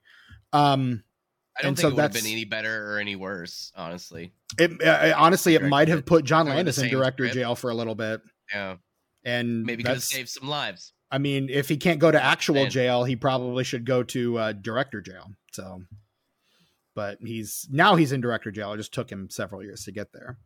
Uh, he he had a long, he, he did what they do with most men in Hollywood. They gave him a long, prosperous career for many years uh, after he fucked up royally. So, yay! Shame, shame on you. You do that five money or six more times, and we're not going to stand for it. yeah, right. Well, at least we got his son early. That's really all that matters. We got his son out of there early. So Oh, yeah, that's true. Yeah, we we we got him right the fuck out of there. Good good for us. Well done, everybody. Um, ladies and gentlemen, we got him. great job, team. boys. We can all go home now. Um, some other, um, a lot, pretty much everybody auditioned for the role of Bev. Like anyone who's anyone auditioned for that role. Lea Thompson got it basically on the strength of Back to the Future, um, which I mean, rightly so. Of course. Yeah, as as as she should have. That movie came out the year before and was a huge fucking hit. But that was a weird time Got for on the her. strength of that booty. Mm. Also that. Okay. Also, that I Also mean, that. I mean, Lea Thompson I can get it, dude. She can still get it. I don't know if you've seen her lately, but she can still get it, dude. she's she's still very attractive. Yeah. hmm um but her uh she said that was a weird couple of years for her because in back to the future she has a makeout scene with her son and then in howard the duck she has a makeout scene with a duck And then she tries to fuck a duck. she does she tries to take jason lee's or jason lee's advice from uh, enemy of the state and fuck a duck yes yeah, what well that's I the that movie. that's you would that's the weirdest connection i could have possibly made I'm so happy that you've made it, though. You pretty much made my night. Honestly. okay well I am glad i could turn this around that. for that's you why I say that all. I always say "fuck a duck," and it's because of Enemy of the State. Uh, so before Chip Zien, Chip Zien, who I know as the original Baker from Into the Woods, because I'm a musical nerd. Um, Oh wait, is- is that, that, that that's the one on the stage version where the the fox has a boner? yep, folks. Right? uh, the wolf has just a big give- old dong flopping Johnny around. Johnny Depp a boner in the movie. Let's be honest, Johnny Depp probably had an active boner through that entire movie. Yeah, but they don't show it. Like I, do you want to see it? Because I sure as hell don't. No, uh, our our person that we both know that I used to date, she was really into that play, so we watched. It's a good show. Play, and there's just a, the wolf just has a big old dick, and He it's does. just there, and It it's is. erect the entire time. Yeah, Like just there's no flopping around. This wolf has no chill, is Mm-mm. what I'm saying. Correct. Twenty four seven boner time. The and the the the scene is the the the scene with him and Little Red Riding Hood is played very provocatively, which is also weird given that Little Red That's- Riding Hood is played by a literal child. Very you. Mm-hmm. I am. I am. You're right. I am. I am intentionally so. Yes. Stop dancing around it, Stephen. That musical is fucked up. I'd rather see the Disney version, honestly. That movie. That that, that stage show. The Horny movie's as real fuck. good too. I'm just saying the movie's I good. I haven't seen it because Rob Marshall. I'm not. I'm not a huge Rob Marshall guy. Like if, with Rob Marshall, it begins and ends in, with Chicago. But yeah. If you if you like the play, but you're like, why I gotta stare at this boner like for an hour, then you would like the movie. Here's the three strikes for the Into the Woods movie. Strike one, James Corden. Strike two, Oh. Johnny Depp. Strike three, Meryl Streep. I think Meryl Streep's over. I'm. This is the thing that gets me canceled. I think Meryl Streep's overrated. I don't think she's as good as everyone says she is. She's good, but she's No, bought she's into good. her own myth, and I I can't abide Wow. that. So Now, this is a trademark Stephen hot take. yeah, we're waiting. Uh, Now we I just need a Brett that, hot though. take. I do, but at the same time, that doesn't make me not want to see her in movies. Yeah, I, I, still I could enjoy her in stuff. if if if she's in a movie that I want to see, I'll go see it. But generally, I could care less if Meryl Streep's in a movie. Yeah, no, I agree. I'm just saying I'm not gonna let that like keep me from enjoying something that she's in. I Depends care. on the role, I guess. But yeah, I don't really Um, care about that's fair, it. that's fair. Like, I can't think of a single movie I give two shits about with her in. Brett so- just don't even care about her, dude. Yeah, I That's the care. opinion to have right there. That you Uh, you are evolved man, Brett. You figured it out. That's it right there. I don't know gives if I'm shit? evolved. Like if, if it's not horror, comedy, action, or like a genre film, I don't. Brett's very locked into it. Brett is very committed to his brand and his niche. Yeah, which you know, That's the which, way to be. which a lot of people would say is more de-evolved than evolved. So He does not You tend like to venture you out. like, and you know what you like. Who cares what you like? He doesn't tend to venture off the farm very often, but no, I which is why Brett had the the patented hot take. Casablanca, not that great. overrated. I said it was overrated. Fair enough.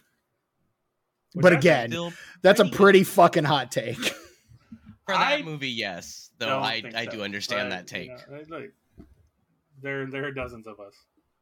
I appreciate that take. I do. It's brave. You're brave. always Brett. always love a good Arrested Like, not Development giving a reference. shit. You're brave. Uh, so, it- so brave. So before Chip Zien was actually cast as the voice of Howard the Duck, um, the Oh, voice was I hate. I hate his performance. Like I'm sure I've seen him in other stuff, and he's great. But I just hate what he does with this. And honestly, that might be the huge turnoff to this entire movie for me. really. So Was what that- would you if so thinking about the actors that are kind of big around the eight, around 86, who would you want to see as how as the voice of Howard the Duck? What voice would you want coming out of that of that creature? Robert Mitchum. Okay, that's not think- where I expected you to go, but that is that is wild. I That think is Robert. No, Fucking wild. Who the, I no, mean I mean just that is that is right down the middle of the plate for you. So I, I can't say who are you right now, but like holy shit, dude, what did you do? no, You just broke my fucking brain. no. I think it was too. It was too soft. I feel like with the dialogue that he had. But again, that's one thing this movie wanted to do was make him a little nicer than he was in the comics, kind of Yeah, soften know, that the edge. dialogue is fine. I'm just saying the way it's performed. no, I'm the sure performance that- in performance as well. That was what they wanted to do.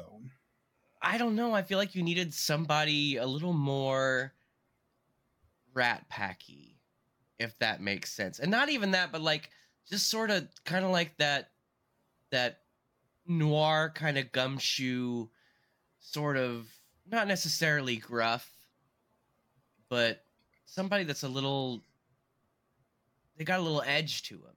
He can still be silly and goofy and horny and whatever, but I just don't think the performances match the performance, the vocal performance of Howard. I don't think it matches what this film really needs. Like the goes back- dialogue is there to a certain extent.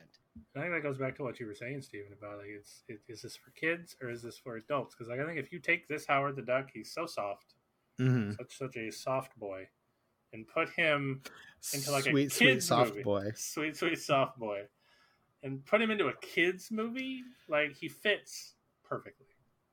Like they needed to pick one or the other. And that's what we've been saying this whole time. Just Yeah. commit to something, man. Like this movie is- flip-flopping yeah. and going one way or the other. Commit to something, and we're we'll be down for it. Just fucking decide and stick with it. You know. But it's like it's like the diner they go to. It's like it's called like Joe Roma's um it fuck what is it? It's Joe Roma's Cajun Sushi is the name of the restaurant. You got Italian, you got uh Cajun and you've got J- Japanese and then what are the, what's the special? Bacon and eggs. So they got regular diner fare too. Like the diner can't decide what it wants to be just like the movie can't decide what it wants to be. That's that's another uh, bright spot in this film for me is the performance of the waitress. I think She's a really very- fun. She's great. She's She fun. knows She gives a very natural she's in. performance. Yeah. Yeah, exactly. She has committed more than this entire movie has committed to anything. Right. And that's why she kind of shines. Like that was another moment where I was like, okay, I'm into this for a second Mhm. because this gal knows what's up. And honestly, if if that is the same energy that Lea Thompson is giving off in this movie, instead of like the earnest, because she's very earnest, but if she's giving off the kind of energy that the waitress is giving off, like that, I feel is I think maybe closer in pitch to what the comics were.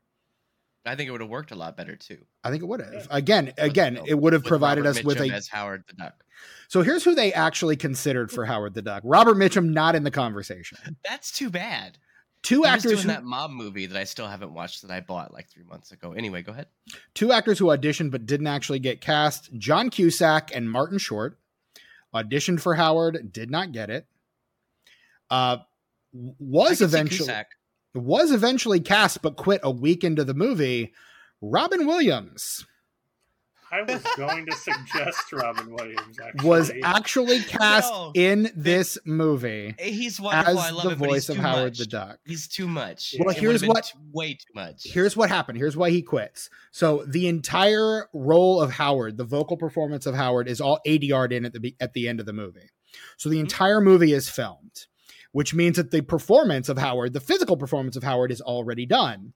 Oh, which means you got the beat and do and- his little voices and stuff. Exactly. He couldn't. He couldn't ad lib. He couldn't Rob. improvise.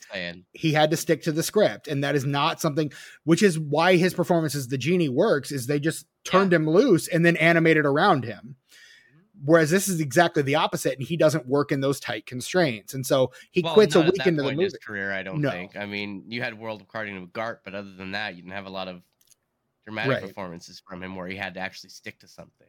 well and i think even in those performances he's still doing he's still doing some improv and still kind of discovering the character because that was the thing that christopher nolan said was really difficult about insomnia is you've got pacino who wants to rehearse, rehearse, rehearse, rehearse, rehearse, and film it once or Mm-hmm. twice. And then you've got Williams who just wants to rehearse it maybe once or twice and then just find it in and just film and film and film and film and just find it in the moment, in the scene. Um, and so Nolan's like, I had to kind of hold those two in tension, particularly in the scenes where they're together. I had to kind of do it a little differently for for them. That's a good ass movie too. If you have It not is. seen Insomnia, which is a remake of like some kind of foreign film, right? Like a Swedish film. it's or a Swedish film, yeah, starring Stellan Skarsgård. Yeah.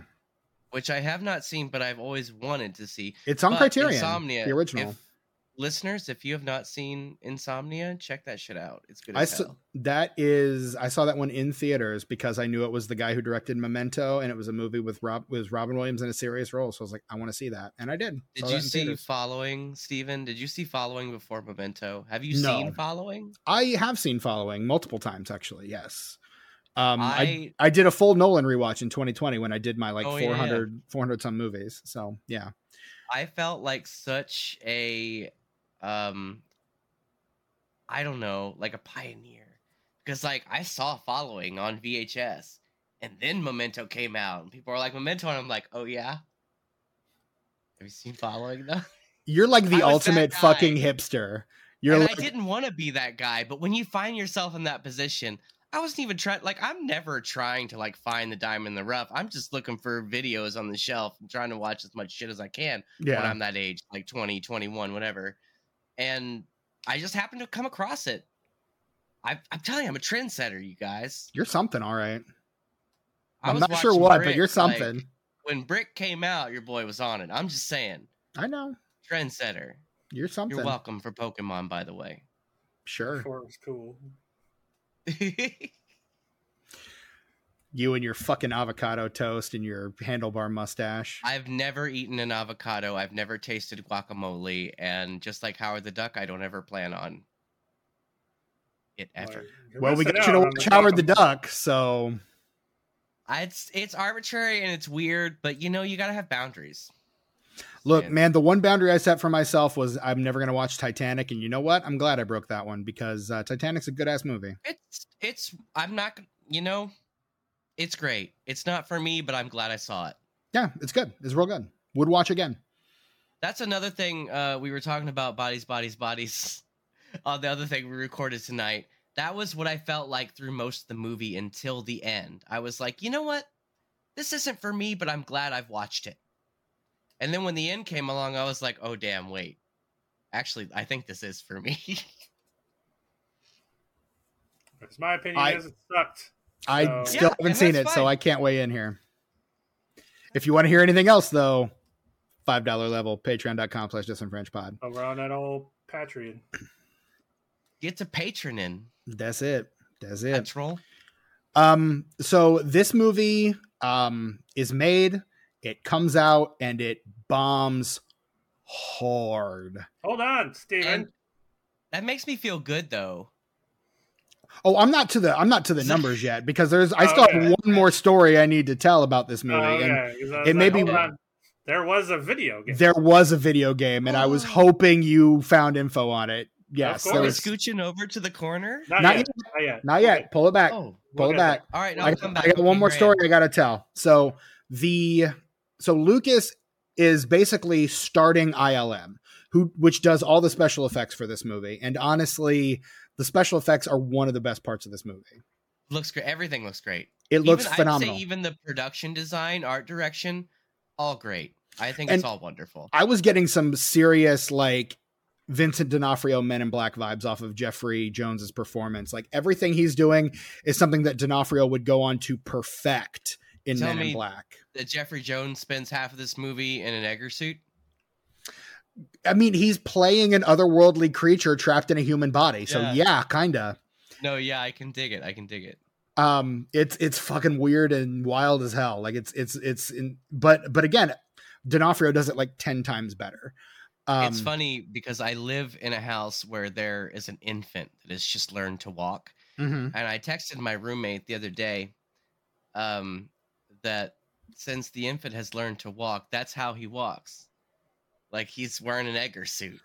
like he's just, he doesn't quite know what he's doing, but he's getting there, you know? that's funny i, I like I that just, I, it made me think of that. That was really, really I mean what infants are basically just bugs trying to adapt to our life that's all they are yeah. um so Stuck ilm is suit. ilm is just kind of starting out uh like he's just trying to get it off the ground when this movie is is coming out and so this movie was supposed to be the success of this movie is what gets ilm in the black. Um however this movie as we said is not successful. Um so in order to recoup the costs george lucas has to put up this computer animation division that he's just purchased in order to kind of recoup some of those costs. Um and so he finds a buyer in a man named Steve Jobs, uh, who offers to pay him well above market share for this tiny little computer animation company that he's purchased. George Lucas gladly accepts the offer and funnels that back into Skywalker Sound, Skywalker Ranch, ILM, all of that. Um, that little company, uh, purchased by Steve Jobs, would go on to become what we now know as Pixar. And now you know the, the rest, rest, of, the, of story. the story. Paul Harvey. So there, That's an outdated reference. Nobody listening. No. reference. I mean, I don't know. Maybe maybe a couple people will. Maybe, we got some. maybe. Maybe. we got some Gen Xers or some, maybe a boomer or two that might. I don't think any boomers are going to listen to this fucking show. But It's too bad that I was peeing when you guys were talking about Paul Harvey because I would have whipped an impression on you that would have just like curled I mean, your we're hair. we're kind of not done talking about Paul There's Harvey. If you want to do it, There's we still are. time. Nope. No, Nope. you do it. You know- Ah, no, you know what? No. Save it for the paywall. Save it for behind the yeah, paywall. there you go. We'll put that on the Zelda Rubinstein uh sound. There you go. There you are. Paul Harvey little extra panel there. There you go. Tucker Tucker's Paul. Or no, we'll make that the next tier. When we get 20 patrons, you'll release the Paul Harvey soundboard. Yeah, and you don't even know what that's gonna sound like. Like Stephen has done Mm. some some Brett, you're gonna die, girl. He's done some of that shit. Not doing But that I- anymore on the main even know feed though. You don't even know what my Paul Harvey is. You don't know what it's like. We're gonna you hear it. will until you go to patreon.com slash So- disenfranched pod. So you mean people are going to give us money to be a patron and not even know what it sounds like? That's, Yep. That's wild, Tucker. Well, that's, that's wild. no, that's great because That's what we like, call incentive, man. and you get a guy like me, it's either going to be really accurate or just like so terrible that it's hilarious. So either way, you win. That's win-win. I don't do middle of the road shit, Brett. Like I either go hard or I literally go home. Like there's nothing, there's nothing in between. That's the Tucker guarantee. That is. Yeah, yeah. and you can quote me. Is that your Miss Cleo impression? What was that? Uh, no, it's the the guy from Rules of Attraction, the the coke dealer's friend. The the Watch David that movie, you guys. if, the uh, David Spade show with Patrick Warburton. Oh, Rules of Attraction, uh, Roger Avary film, star- starring the Dawson. The Dawson is in that movie. The Dawson. Oh no, I do know what movie you're talking about now. Yeah, okay. The Dawson. Oh my God, you're the Dawson. Um, Brett, what's going on in that corner over there? Oh yeah, so turns out uh there was a game released pretty much only on computers. Um, Mhm. published by Activision, Mm-hmm. Video game company we're all well aware of. Um for the and I, don't- I don't I don't even recognize one of these. The ZX Spectrum. Hey, That's the ZX Spectrum. ZX Spectrum. Okay. that is thank a. British computer, so you pronounce it ZX Spectrum. Oh, okay. friend. My apologies. Um, so the ZX Spectrum, the Commodore 64, and the Apple II. Uh, the game is a tie-in and a sequel to the film. Okay. Um, a little more so- lore. Well, you, you, yeah, well, um, yeah. Well. So you're you're controlling Howard. He's trying to save his friends Phil and Beverly after being parachuted to Volcano Island. Howard needs to find a backpack to Place proceed we with all the know, search. yeah. The game then consists of four levels, and the last of which Howard, armed with a neutron gun, will finally face Overlord, like you do. Because he's Like- back, baby. like you do. The Um, the vagina dentata monster himself. Which just makes the movie make even less sense. Um, Mm-hmm. because like they were supposed to go back like they were supposed to have host bodies right but like Mm-hmm. those were full on monsters coming through the portal like what was going to happen there Well, they were gonna Uh, inhabit Bev. That's why he had Bev there. Well but like so then when jeffrey jones the scientist was uh he wasn't possessed we didn't see a giant monster coming to him that came out afterwards Well, no, but we didn't see him get possessed like at all. We just saw the after effect of it. Oh, there's a transition. Uh, but it- it takes the whole damn movie, he's like, yeah. oh, he's gone now. He was here a little bit this whole time, and now he's totally gone. But then he's not totally gone because when it leaves, he's back. So Yeah, that's that's the funny thing is like when it when it when he's gone, it's like the movie's like, well, we don't want to kill anyone because kids are gonna watch this, and that's the thing. The '80s, you could do a lot, get away with a lot in a come kids on, movie. Goon- Have you seen the Goonies? Anybody seen the Goonies? I know it's a Gremlins. really small film that most Ghostbusters, people have like- not seen. But have you fucking seen the Goonies? we talked about it on this podcast, Jesus. Tucker. I know. I'm just saying, like kids' movies were a different kind of thing back then, man. Absolutely. And for better or for worse, I don't know how I feel about it either way, but it was certainly a different thing. yeah, You of could get away with shit like that. Speaking of the Goonies, don't go listen to that episode. It's real bad. I'm gonna. We talk about real good episodes on this show. Don't go listen. to You the know what, Brett? Goonies was it not a good comes to episode. I'm just gonna say it. When it comes to the Goonies, if it's good enough for you, it's good enough for me. Ay ay ay ay ay ay. It's good enough. Yes. Your love. Thank you. Thank It's you. That's enough. that's my peak this evening. Let's wrap this up, gentlemen. Uh, yeah, but Um, anyway, look, the video game didn't was just met with just as much vitriol as the movie was, and nobody cared. I Anyway, believe that. So close the book on that one. Uh, so based on an estimated production budget of $30 million, which was probably even more uh, when you take into account the ad campaign, which seemed to want to like completely overshadow uh, what Howard looked like. They were saving that reveal for the movie. Um, and also there was like a Budweiser tie-in with this movie, you know, for kids. For Um, kids, yeah. This movie out of that $30 million budget uh, makes back a total domestic box office of $16.3 million um, a, a pretty substantial bomb makes pretty much nothing overseas as well uh, I didn't is like this movie, but it deserved a little more than that. That's Jesus, a 19, just for that's the a production 1980 alone. dollars. That's a 1980s dollars. Yeah. Golly. uh, let me see if i can get adjusted for inflation uh, adjusted for inflation it would be about 40,000 adjusted for inflation or 40 million sorry adjusted for inflation so Yeah. That's, that's So yeah, about Really 16 16.3 million, not a lot of dollars. Um it, this movie comes out on August 1st, 1986. It opens at 3. It is the third highest grossing movie the week that it comes out. Um and it's got some pretty steep competition. Uh, in first place, holding steady after three weeks, Um, from our good buddy James Cameron, it's Aliens. Um, like one of the best movies in that franchise. One Uh, of two Oh, movies in yeah. that franchise that is good. uh, that is really good. I like other movies in that franchise, but those two are the best ones. I like one other movie in that franchise. Sure. Me too. Yeah. I want to like three. I want to like three so bad because the atmosphere is so creates such an atmosphere, but it's just such a bad movie. It's If it not hadn't- great. If it hadn't completely ignored, if it hadn't completely, uh, was it Force? Force? No, Force Awakens. No, not Force Awakens. What's the third one? I never remember the name. Rise of Star Wars. Skywalker. Yes, There you go. Rise of Skywalker, the second movie. Yeah, that's kind of the the bummer about it is they like kill off Newt and and yeah, it's not it's not cool. Like the I whole like the idea of three. I do. I really, really do. There- there are some great ideas, I like but it yeah. because of the potential. But it renders the second movie completely useless, which sucks because the second movie's real, real good.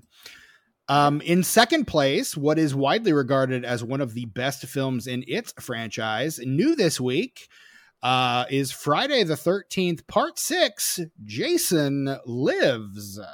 Ah, seven's my go-to. I mean, High five same. on that, Stephen. High five. Yeah, so yeah, Bam. three way high five. That's that's all of our Three- favorites. I Yeah. think. Yeah. All the f- hands and the cameras. Yay. Yeah, we all love it. Uh, but a lot, a lot of other people, a lot of people who are not us, a lot of people who really love that franchise would say six. Uh, in third place, you got Howard the Duck. In fourth place, you have a little movie called uh, in after seven weeks, it's at number four, The Karate Kid Part Two. Two's not Uh, bad. So there you go. There's that bad. one. It's all They go to the Okinawas, and you have uh, the very good scene at the beginning where uh, Mr. Miyagi pretends like he's gonna kill that guy, but instead he's like he's Alanis Morissette in Dogma, and he's like, and he honks his nose. I'll get a Yeah. little tweaky, tweaky, tweak. It's good times. I don't know if you Uh, guys have seen The Karate Kid too, but it's probably one of the best moments Yeah. in cinema history, and I not one of the I've best movies in cinema Kid. history. You've Oh, never that's seen a Karate Kid? I don't You don't know I've about the seen a right Ralph Kid. Macchios? You don't know about the Ralph Macchios? I mean, I know about Ralph Macchio. You I just don't think I've seen a Karate Pat Kid. M- Morita's? Oh, trust me, I about that know Pat Morita. shit? Arnold from Happy Days?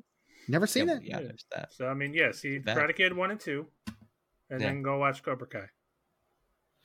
Well, I mean, Watch at the- some point, we're at some point we're going to cover the Jaden Smith Karate Kid on this podcast. We Which I did to. not mind. I It didn't mind. It was fine. It was. It was yeah, fine. Yeah, it was fine. I It's guess. gonna Had it been called anything but Karate Kid, you would have liked it, Brett. You would have at least liked it a little bit. You would have been like, "Yeah, this is all right. Yeah, this is fine." Jackie Chan in it. Of course, I would have. Yeah, and he's great in it too. He is. Yeah, you're And. I thought that uh, I thought Jaden Smith was okay in it too. Like he plays the role, he does what he does, and it's fine. It works. Anyway, Uh, in fifth place, you've got Heartburn, which I believe is the film based on the life of Elaine May, if I'm not mistaken. There, maybe straight up maybe. um, ba, ba, ba, ba, ba. I think that's right. Uh, directed by Mike Nichols. Let me double check. Yep, I'm right. That is correct. Uh, yes, Well. I'm right. Um, and then uh, rounding out the top 10, you've got Ruthless People in number six, Top Gun in number seven. You guys remember um there was the song, the theme song for Ruthless People was a big deal. Stephen knows exactly what I'm about to talk about. Do you remember the the Weird Al song was Toothless People? No, I And don't He was actually. like, Toothless people, their breath is lethal. no. Toothless people, you guys know? no. Is I think it's on. any- It's not on. In 3D, maybe is the record that's on. You guys, I'm not the biggest Weird Al fan here, am I? Don't Well, make no, like, that I, me. I'm a pretty big Weird Al fan. Like I have a I have a playlist of pretty much on Spotify, pretty much all of his good stuff. Toothless people, their breath is lethal. You guys. I will just throw on the Weird Al playlist every once in a while. Sure. Why not? I like I like Weird Al enough. It's yeah. from Polka Party. It's from Polka Party, which is a good ass record, you guys. Like outside of Dare to Be Stupid, it's probably his I second mean, best record. Does Weird Al have a bad record? No, but his Oh. best record is Dare to Be Stupid. Like okay, all right, all right, all right, man. I didn't really. I don't got opinions. I mean, I I grew up mainly. Yeah, well, Since you when do you not have opinions? Get out of here, Brett. Give me your opinions. I mean, what? I mean, Self-titled is amazing. In 3D I, is amazing. I haven't really Polka thought Party. about it, to be honest with you. I haven't really thought about my favorite Weird Al record, but I mean, if I got to go with one, it's probably Running with Scissors because that's the one I like grew up with. That's a good one. Yeah. Yeah. I grew up with the cassette tapes of like Polka Party and in 3D and like the self-titled record. I don't think Running with Scissors came out until I think I was living in Germany when Running with Scissors came out. We're not would've- that. It would You're have come. like a year younger than me, though, aren't you, Brett? he's a year younger Uh, than me, Yeah. Okay, so it's still and I'm a couple That's- years younger than weird. you. I don't know if I was ahead of the curve or if you were behind it, but there's some kind of weird timeline going on there. Well, no, Running with Scissors came out when I think we were in middle school, and like this, or no, it would have been high school because it was about the saga begins was about um, Yeah. the the prequel. So yeah, that would have come out when we were yeah. in we're in the in the High high school. schools. So yeah, Yeah, just Oh no, it was. Poodle Hat that came out when I was in Germany. yeah, I was gonna say Yeah. Poodle Hat Um, was the first Running one with that I bought. Came out, I think, right either as I was graduating high school or right after. Yeah. For someone who is really anxious to end this show, you are really hitting the tangents hard as I try to well, get through this now this we're talking about Weird Al, though, man. I could go on for about three hours, man. I Come on. mentioned ruthless people and tried to quickly move on to Top Gun. And no, you had to derail the entire conversation to talk about Weird Al. Toothless What we- People's great though, and Polka? Party. Polka Party has one of Weird Al's best songs on it, which is In his Happy eighth. Birthday song. In eighth, opening new this week is the Tom Hanks Jackie Gleason comedy Nothing in Common. Uh, in ninth place, Flight of the Navigator. And 10, What If Rodney Dangerfield Went Back to School? Also, Living with the Hernia is on that record. Another great Weird Al song. The tomatometer score on Howard the Duck is a 14%. The critics' consensus, while it has its moments, Howard the Duck suffers from an uneven tone and mediocre performances. The Metascore is a 28 based on generally unfavorable reviews from 21 critics. And the letterbox score is a 2 one, uh, Brett, out of five stars, how many do you give to 1986's Howard the Duck? I gave it one and a half. I gave it one star for the great practical effects and half a star for Lea Thompson in her underwear. You're a simple man. You see a half naked Lea Thompson, you like. Yeah, man. Look, I mean, kind of disrespectful that she only gets half a star, but okay. Well, look, I don't look. I'm not like you know a misogynist asshole. It's like That we know yeah, of. I, I, that you know of. Uh, I, I see sexy lady in movie. I give many stars. Boing. Human nature. It's human Why? nature. Why lady not naked though? Only hey, half star. speaking of boyoyoyoyoing, season two of the revival of Beavis and Butthead dropped a couple days ago, and you guys need to get on it. It's on straight never- up Paramount Plus. I never watched the original Beavis and Butthead. Well, then forget it, Oh, Stephen. I don't even fucking care. Brett, watch the new Beavis and Butthead. Jesus. Was the reboot movie good? Should I Yeah, watch the, the- movie the- first? The does the oh yeah, because there's some stuff in the first season of the revival that is directly related to the movie. Uh, Beavis and Butthead do the galaxy or the universe or whatever it is. Yeah, Yeah, they watch have that. to explain why they're in modern times now. So Well, why they- sometimes they are, and sometimes there's it's it's kind of a Beavis and Butthead multiverse, but it's not as complicated as that sounds. Just trust me. Watch the movie. Watch the if you have any interest at all. Watch the movie. Watch the revival. It's Yeah. really good. It's classic. It's probably the best the show has been. I don't know the 2011, but the show's always been good. So it's just it's Beavis and Butthead. It's great. Watch Yeah, it. Speaking of Beavis and Butthead, Tucker, how many stars do you give Howard the Duck? I give- strangely enough, I give Howard the Duck two stars. One Okay. star for the amazing effects, production design, and art direction in this film. Everybody came to work. The construction guys, the people who are making these sets, the fucking phenomenal job. The stop motion is the best I've ever seen. And the second star is because even though I hate this movie, I get it like I understand. Like I know what you were going for and I admire that. Like I want people to try to make weird movies. I want shit like this to come out whether it's good or bad, whether I like it or not. Like I'm all about this kind of stuff existing. and so that's where that other star comes from. Two stars. I find it really weird that for someone who is so vocally anti this movie, you rated it higher than both Brett and I. Because I also, gave it a one and a half this stars. movie. I'm just saying. So yeah, you rated it higher than both of us, but you hate this way more than we do. I don't. Right. understand. I don't Oh, get it God, either. it's so awful. But here's the thing, like on Letterbox, I will give this one and a half stars, but I will also put a heart next to it that I like it because I'm not going to say it's a good movie, but again, I find it so incredibly fascinating that these people worked on this movie and this is what we got. Like I find that absolutely unbelievable. Um, and I am just completely flummoxed and flabbergasted by the whole thing. Again, I own I own it now. Like I bought it on 4K. It is gonna be you did buy that motherfucker? Are you I serious? hundred percent, hundred percent. It's a lot to drop on a steel book of a movie. I didn't do the steel book. Some old bullshit. I did not do the steelbook. Oh, good. I, I'm so I glad. just did the straight. No, I'm not gonna. I was not gonna drop that much on that steelbook. Stephen, I was like, I don't want to be your accountant boy because like that was a big old piss away of money if you bought that steel No, book. son. No, no, no, no, no. I bought the 4K, but not the steelbook. Okay. my respect, guess. cart, my cart was weird as fuck. Because here's here's what was in my cart. It was Howard the Duck. Um. Oh shit! I forgot the third movie I got. It was the Steven Spielberg West Side Story. It's like M or Bicycle Thieves or something. Like I I Real wish eyebrow. that would that would make it really funny. Um, no, it was the, it. You know what it was? It was the Steel Book of Tucker and Dale versus Evil. I finally Hey, I finally got around to buying yeah, that one again. Yeah, I got that one. Hey. Yay. you guys have either of you listened to the commentary on that? No. Well, I haven't gotten it yet. I will be receiving it in the mail later. By the time this episode Okay. drops, I will have it. But I no, also I don't Let have me a know- good way to watch physical media right now because I just don't. I need I need like a better I need a new console, video game console, so I can do that. Gotta get that Series X, boy, so you can play with your boy. Probably actually gonna get the PS5 because the Horizon Zero Dawn is exclusive to Xbox or exclusive to PlayStation. You suck. I thought we were friends. You said we were Look- friends, Brett. Well, yeah, man, but look, but then like you know, my girlfriend's favorite game is exclusive to PlayStation. Oh, so- well. Well, in that case. you know, you Yeah. gotta.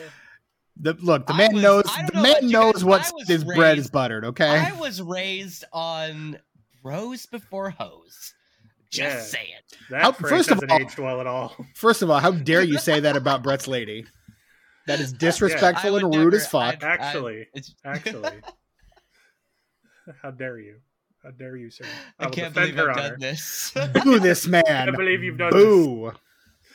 I will allow you to fight me. Good lord, what have we become? done such a bad thing. What have we become? All right, that is our My fault, I episode apologize. on 1986's Howard the Duck. I am so sorry for everything that we said in this episode. Please do not and the cancel us.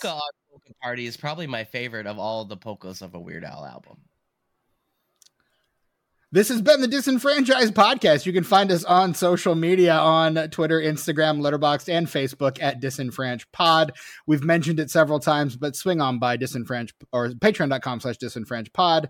Uh, throw us either three or five dollars, and we can absolutely get you some great new content. Uh, you can also shoot us an email, disenfranchpod at gmail.com. If there is any um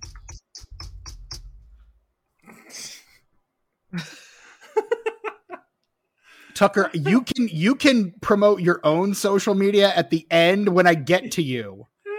Calm the fuck down, man. I just thought maybe you guys had forgotten. I'm so excited. It's such a big part of my life now. No, I of course I have not forgotten. I'm gonna let you do that when you promote your own shit.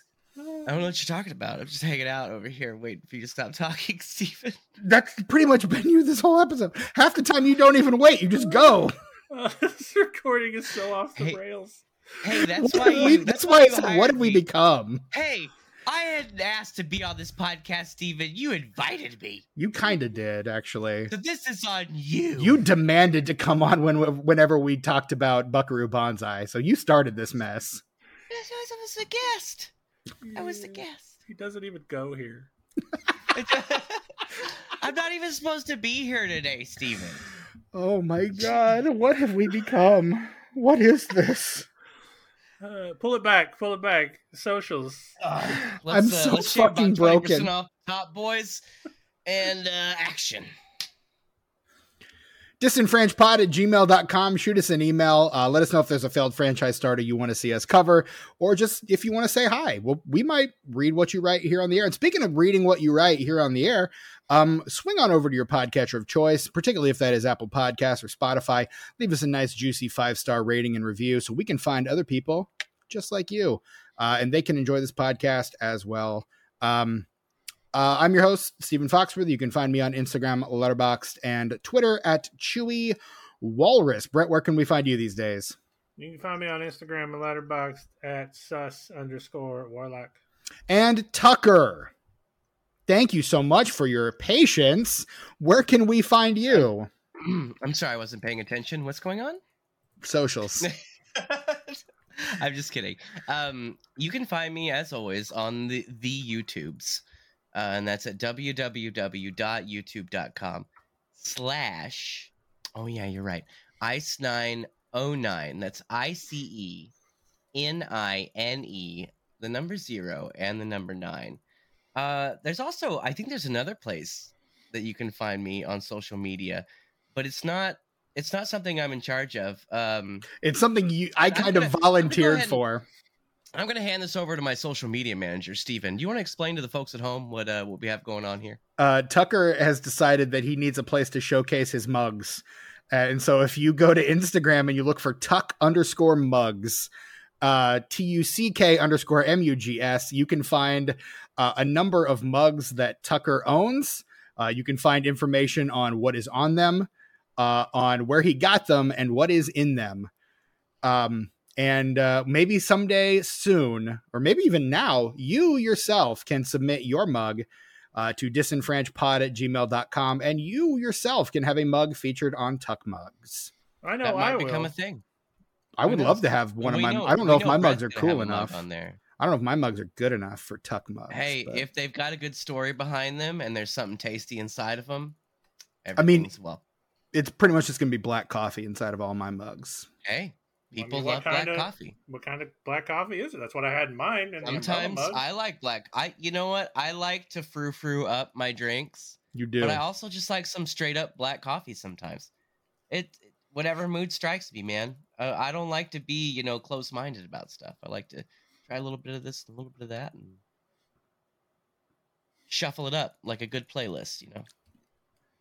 So literally, Tucker is in charge of taking the pictures and writing the captions. I literally just transpose it onto social media. That is all I do. Everything else is I just Tucker. re- I just refuse to interact with social media because for a long time it just made me feel like garbage.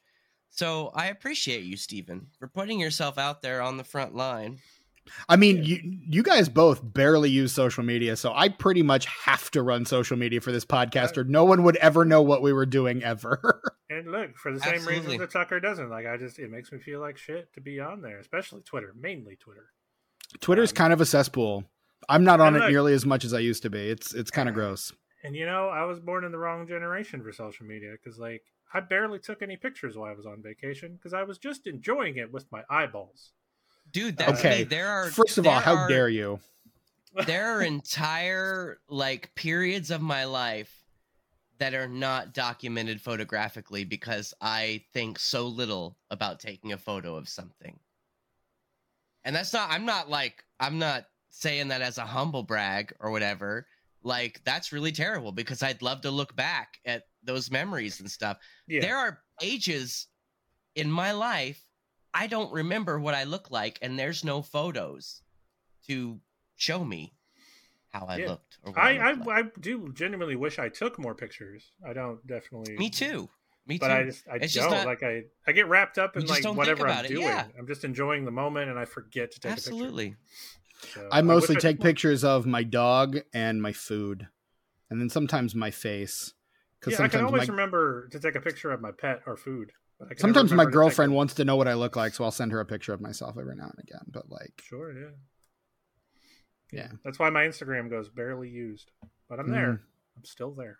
hmm Which reminds me, I haven't posted any vacation pictures on my Instagram yet. Jesus Christ. Why don't you do that right now while you're thinking about it? I will. And right now. and while you do that, I'll go ahead and end, end the episode because good lord, we've almost been going two hours on this thing, and we need to land this motherfucking plane. So, from all of us at the Disenfranchised Podcast to all of you, we're glad to be back. Obviously, we're a little rusty. We're getting back into it, but God, this was a lot of fun. So, we hope you enjoyed our Howard the Duck episode. Um, I am your host, Stephen Foxworthy, from my co hosts, Brett Wright and Tucker. Until next time. You know, Polka Party also has Living with a Hernia. If you guys have seen Rocky 3, that song that James Brown sings, Living in America, it's like that, but like he's talking about the different kind of hernias that he has. And it's really funny because I had a hernia once, and the only reason I knew what kind that I had was because I listened to Living with a Hernia.